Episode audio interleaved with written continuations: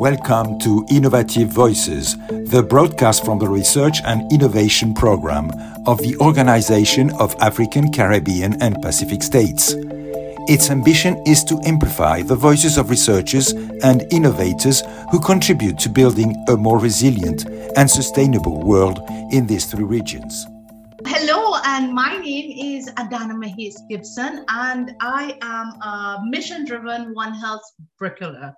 Um, I am a project management professional with a veterinary and humanities background. I am originally from Trinidad and Tobago, and I've been working in international development with issues around climate change, poverty reduction, and sustainable development for the past 20 years. I am really passionate about community development, women in STEM, um, neocolonialism, and addressing racism and sexism and you were the manager of uh, the One Health, One yes, Caribbean, One Love project. Yes, I was. And it's uh, during this uh, project that you you met Chandra, right? I very much did. Yes. And Chandra, are you there? Yes, I'm here. Could you present yes. yourself, please? Certainly. My name is Chandra Degia. I am an environmental manager by profession. And I, as you said, came to meet Adana through the one Health, One Love, One Caribbean project, largely funded by the European Union. And it was a wonderful project in that we were able to meet many people, including Adana professionals from across the Caribbean region who we weren't wouldn't have met before. And I'm just really happy and excited to be here to share a little bit with you about my experience and to also listen to Adana's experience. Thank you first for this uh, short presentation. My first question is, uh, could you remind us in a few words, what is the One Health approach? Yeah, sure, I can do that. I, um, you know what, I would like to say I'm also honored to be here, a Caribbean voice, along with my sister and Dr. Degia. Um, we're representing a phenomenal group of passionate Caribbean professionals across the region. And I'd like to take this opportunity to hail them out. You know, enough respect and love to our Caribbean One Health family. So circling back, Caroline, to our to your question, what does One Health mean for us? Um, it means focusing on interdependent health of humans, animals, and our shared environment.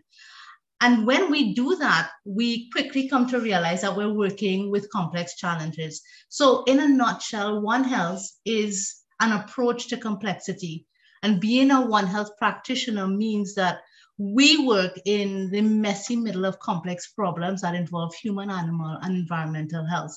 And connected problems require connected solutions. So, when we're looking at global challenges from the macro level, things like climate change, and on the micro level, like antimicrobial resistance, they are known as wicked or complex problems. Then there isn't a recipe to follow or a blueprint to make a machine to magically solve it. And it's because it's complex and there are interdependencies. So to, to solve one aspect may create other problems.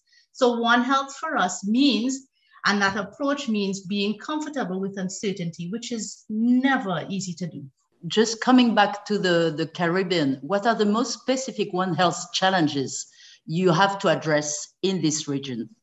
Well, it's um, easy to list challenges, unlike the rest of the planet, things like climate change and all the horror that comes with it the Caribbean region faces food security, NCDs, increasing natural disasters like hurricanes, uh, exploding volcanoes. Our colleagues had to deal with this recently. Microplastics, emerging and re-emerging diseases. Our list is quite long.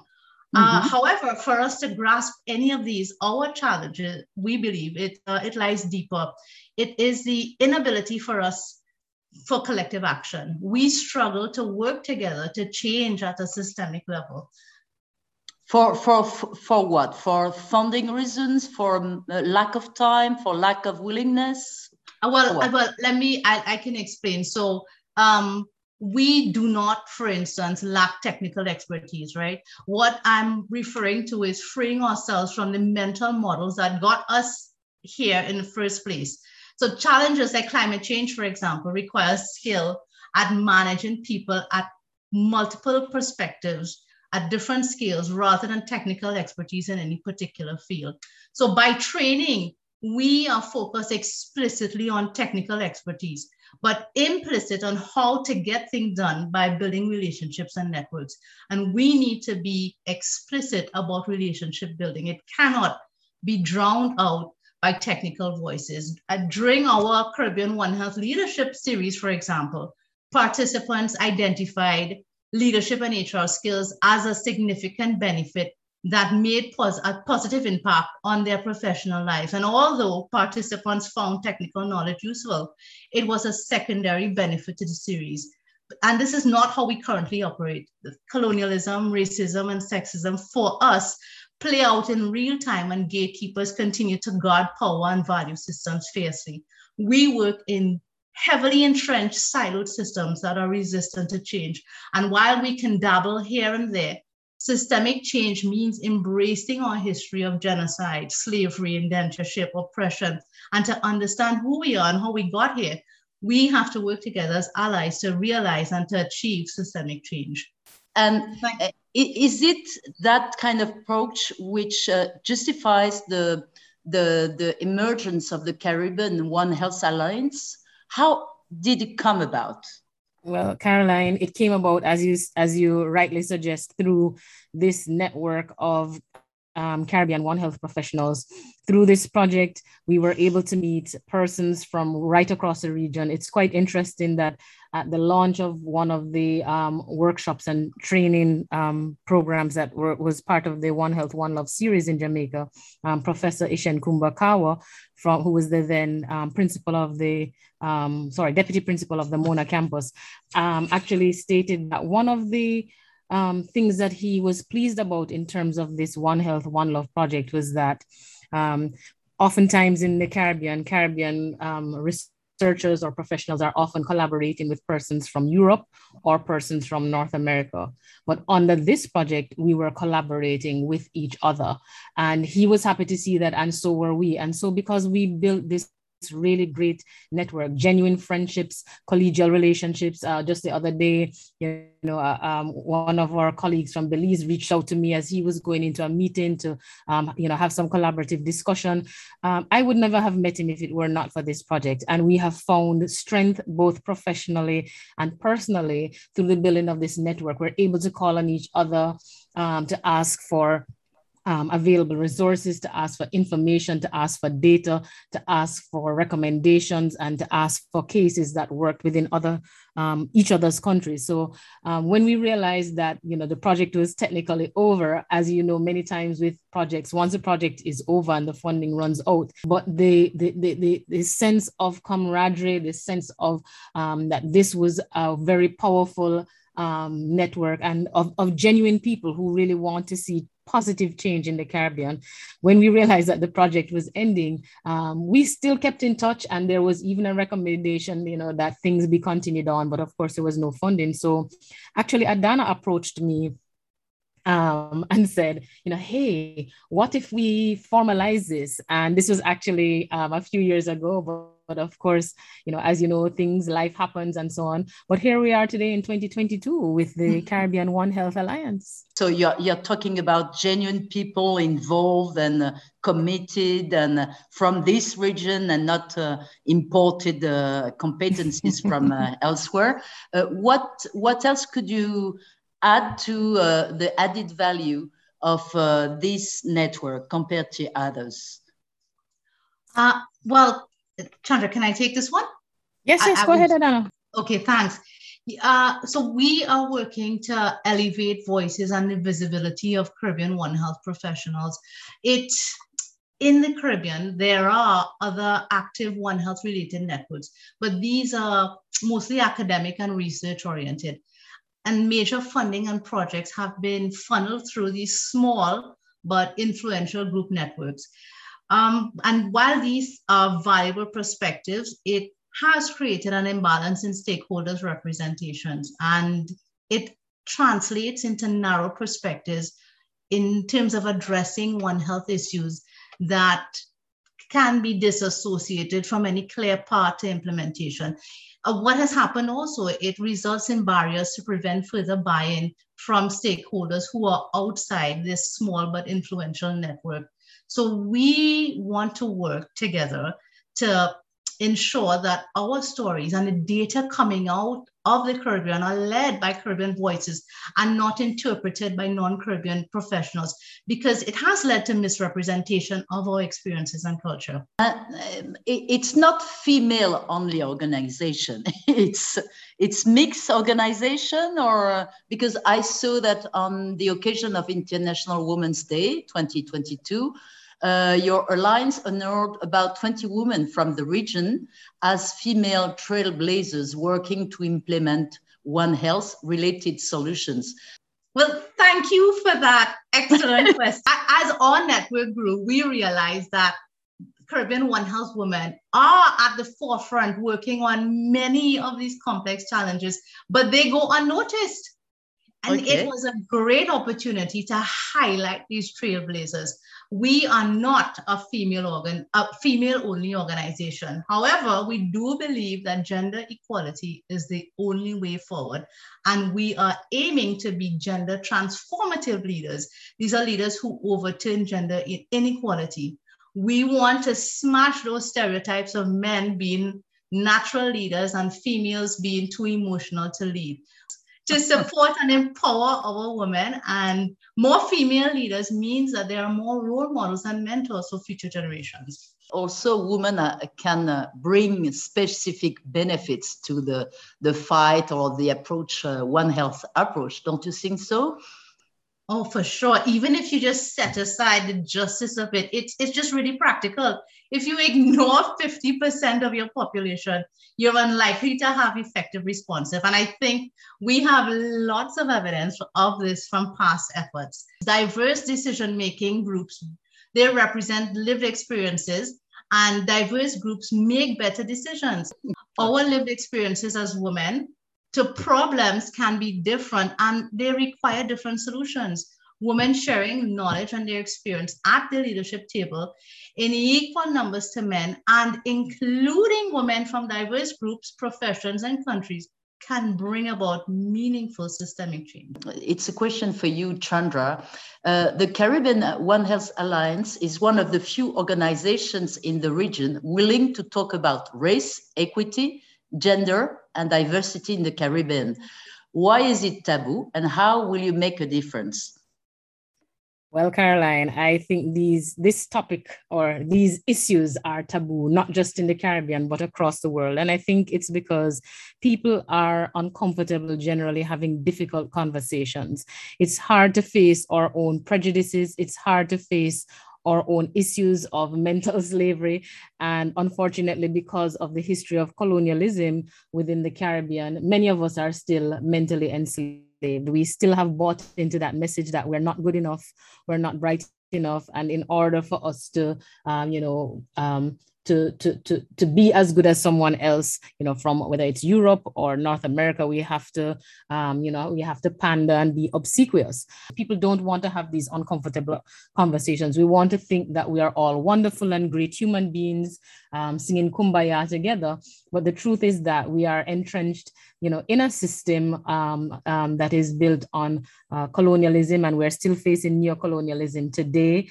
And of course, there, as Adana mentioned before, we are faced with gender bias. Some of it in the Caribbean is very uh, subtle, but mm-hmm. um, you know, going back to your question about um, how, how will the organization make a difference in terms of addressing these things. We believe that in order to fix it, we have to face the truths about ourselves. We have to face the uncomfortable history that we experienced. And this is from both sides of the table, right? From former colon, uh, colonizers to current neo, neo colonizers. No colonizers. We, as an organization, believe that if we truly want to have, um, you know, diversity, equality, and equity, then we have to face these um, difficult issues head on, and it's going to make some people uncomfortable um, for a while. But we believe that with um, persistence, that over time, that we will see improvements and we will make strides.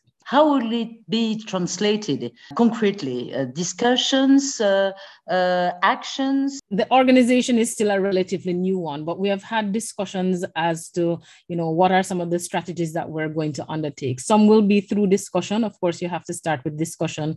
Um, we're also hoping that um, we will be able to implement projects that will um, ensure gender equity. For example, um, we have had some discussions about, um, you know, working with uh, underrepresented communities like the Maroons, which some of us already do, but we want to bring those in because we have um, women, very powerful women who are in leadership positions, but not in formal leadership positions. So we want to provide um, training to persons in solving these complex, these wicked problems that Adana mentioned, these One Health problems. So bringing women more into leadership roles through formalized training, um, bringing men to the table as well, and um, having sessions where also where, where um, you know, gender equity issues are raised and training and, and, and, and actual scenarios where you can actually work through. But we also want to implement projects projects where again women are empowered um, where we talk about the, the, the differences in terms of um, power dynamics power dynamics between different countries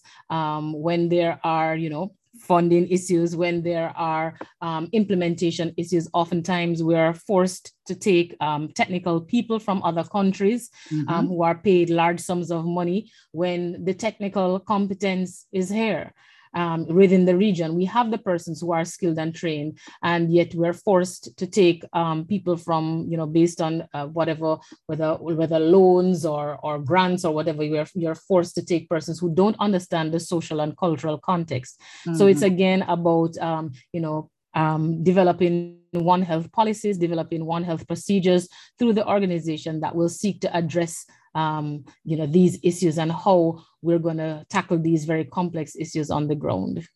Okay, so I think that you have uh, partly uh, uh, answered the, the following question I had in mind. It was when you talk about connecting and supporting people in culturally appropriate ways by Caribbean people, uh, you have in mind that kind of approach taking uh, regional skills, uh, uh, adapting your approach to the cultural reality. Uh, what else uh, could you could you tell me?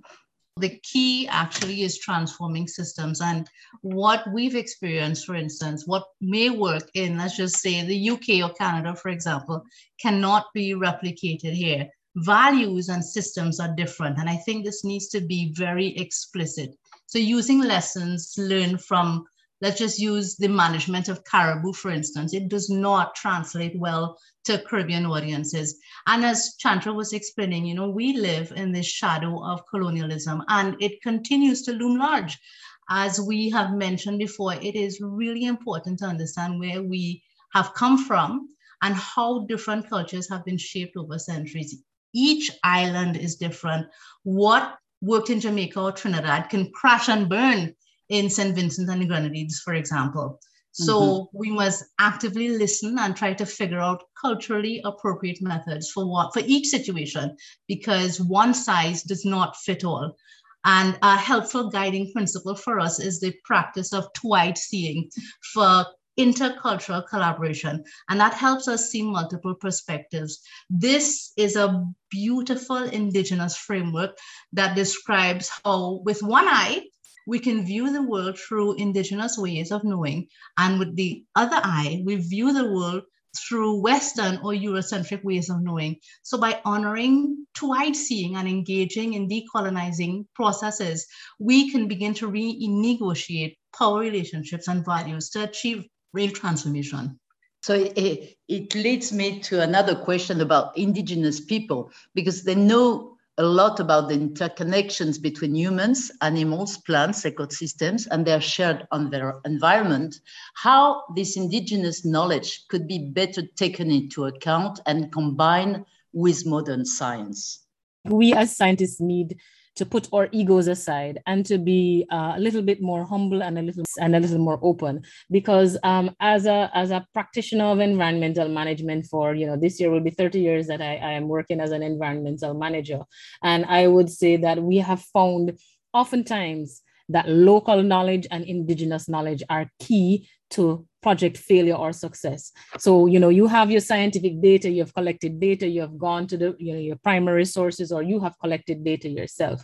And then you go out into the field and it's a different scenario. And there may be persons in that local community or that indigenous community, whether it's a maroon community or a Carib community, and they may say to you, you know um, don't go here because at this point you know the, the the river is going to widen or at 10 o'clock in the day you know this stream you know disappears or whatever and you pay that person no mind because you have your scientific data that tells you otherwise mm-hmm. and when you go exactly what that person said is, has happened. And so I think we need to respect local knowledge, respect indigenous knowledge, because even in the Caribbean, a lot of plants and herbs that are now being seen as wonder plants, wonder herbs that are working, you know, um, biological and medicinal miracles have been known to local and indigenous people. They know what plants, they may not tell you, know the name of the active chemical compound, but they know that if you boil this plant or if you pound or dry this plant and, and put it on your cut. Your cut will heal in two days without any side effects, right? So there's a lot of local knowledge. There's a lot of indigenous knowledge that we can build our scientific information on. And also i think um, as a as a scientist who was once a skeptic of all things that were not provable i think uh, you know my life experiences have shown me that there is more to this world than um, scientific facts and data. And there's a lot that we can't explain right now. Maybe in 100 years 200 years 300 years but there is so much that there is to know. And if you are open to the, the teachings and knowledge of local persons, if you are open to the knowledge of indigenous persons, you will learn a lot and you will actually improve the implementation of solutions um, in communities. And you will also see, you know, what works, again, going back to the socio-culturally appropriate um, methods, because, um, you know, if you don't um, incorporate indigenous knowledge, um, not just on, on the scientific side, but on the social side, then you will fail. As much as an excellent and sound um, scientist or, or, or veterinarian or medical doctor that you are, you will find um, that you fail. So again, uh, you know, there's so much that indigenous people, there's so much that local people know about plants, animals, just the way that, you know, the, the, the, the, the ecosystem in which they operate and live um, works. And mm-hmm. we we don't have a working knowledge of it, but they're in it every day. They see it, they eat it, they breathe it.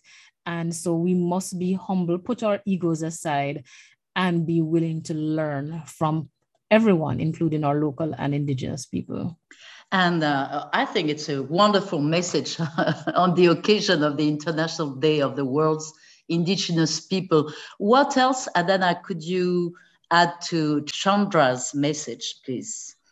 I I would like to add because it's not written as scientists we value the written word and we have to get better at respecting and also collecting oral traditions because the indigenous knowledge is usually you know oral traditions right? And we tend to to not pay attention or value it as much because it's not written. So we have to get better at active listening. I sincerely believe that. And as chandra is saying learning to be humble and taking on connections and looking at the bigger picture Chandra, under the previous One Health Caribbean project, you worked closely with popular entertainers to develop key engaging messages. What is the power of art in terms of environmental education or even science communication? So, Caroline, going back to what I was saying earlier, again, as scientists, uh, we often speak in jargon, we use technical terms, we talk about One Health approaches and we we use we we use language that the average person doesn't understand. So again you know we, in terms of um, entertainment music art this is something that is universal. You know we talk about the universal language of music. It is it is a fact. And i learned in fact from one of the uh, the celebrity patron for the one health one love project Basie. he told me that children um, learn to sing their words, um, you know, the alphabet song A, B, C, D. Mm-hmm. He says they learn from melody first. They don't actually learn the words. That's why they will hum along. And so that's why children will learn easier if they're taught in song because they learn melody.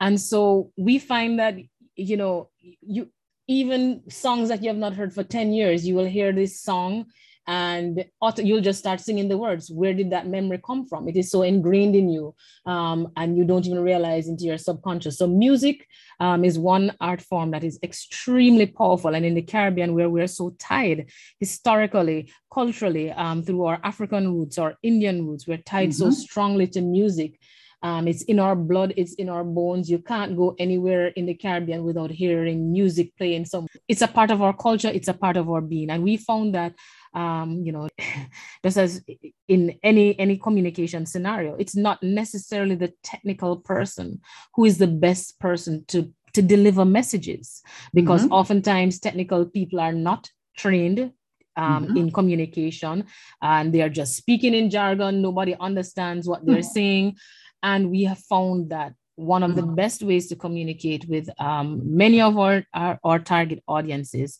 is through music. We had um, Basie, for example, as our celebrity um, patron for the One Health, One Love project.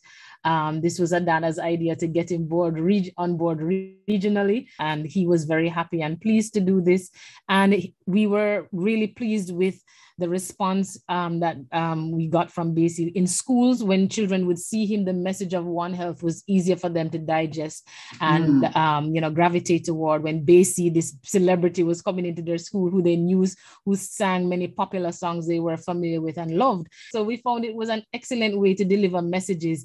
And when you have an artist like Basie, who is also you know very bright and very um, capable of translating technical ideas into rhymes and melodies and schemes, it was a perfect match. And so I think that um, art, whether it is um, uh, music, the performing arts, um, you know, painting, whatever that expression of art is, I think it is very important in science communication and environmental education. You know, one of the things we know about environmental education is that one of the strongest predictors of responsible environmental behavior is environmental sensitivity, which is having empathy for the environment. And that is emotional. It's not an intellectual factor, it's an emotional factor. And it's something that marketers tap into when you have a, a, a, soda you know they don't tell you what the components of the soda are. You probably would never buy it. But they have a dancing celebrity dancing yes, around exactly. with a bottle of soda right? Mm-hmm. so again they have learned the science. They understand the psychology of people. And as scientists we often believe that if we just tell people facts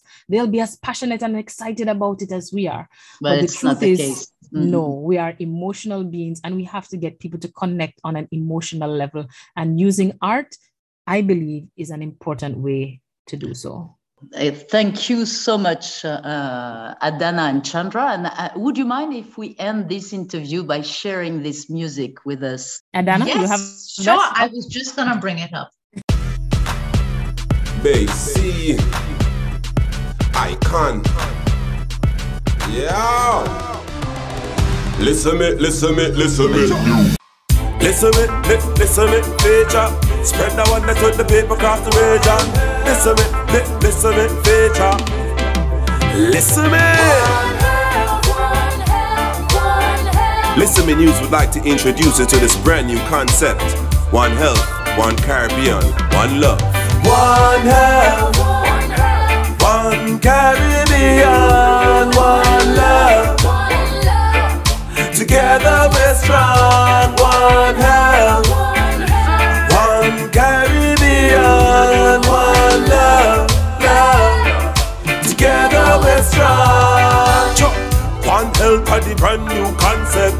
fight virus and diseases. Calling all of the various doctors. Let's work together to achieve this. Human doctor, animal doctor, the environmental doctor. Each one an important factor. The public health have a brand new chapter. A good example chick V. Even if it don't hurt you, then it still a hurt me. If you check the process, you will see it move from the environment to animal, then to we. First from the egg in the water, then from the water to the mosquito, then from the mosquito it goes straight to the people. But if we work together, then it leads to one health, one Caribbean, Together we're strong, one health, one Caribbean, one love, love. Together we're strong. One health is not just for people with medical occupation, it is for the entire population. So we need everyone cooperation across the region. Improve food security, better solid waste management and water purity. Protect the habitat for you and me, for the animals on the land and the fish in the sea. One love. one Caribbean, one love. Together we're strong, one health. One Caribbean, one love, love. Together we're strong. Listen respect to one health leaders. Twelve country across the region. To a help the Caribbean, them a lead us. Let me list out the island Jamaica, Grenada, Guyana, Belize, St. Lucia, St. Vincent and the Grenadines Suriname, Barbados, Dominica, Trinidad, Tobago, Haiti, and Antigua One health, one Caribbean, one love Together we're strong, one health Caribbean, one love, love Together we're strong. One health, one Caribbean, one love. Together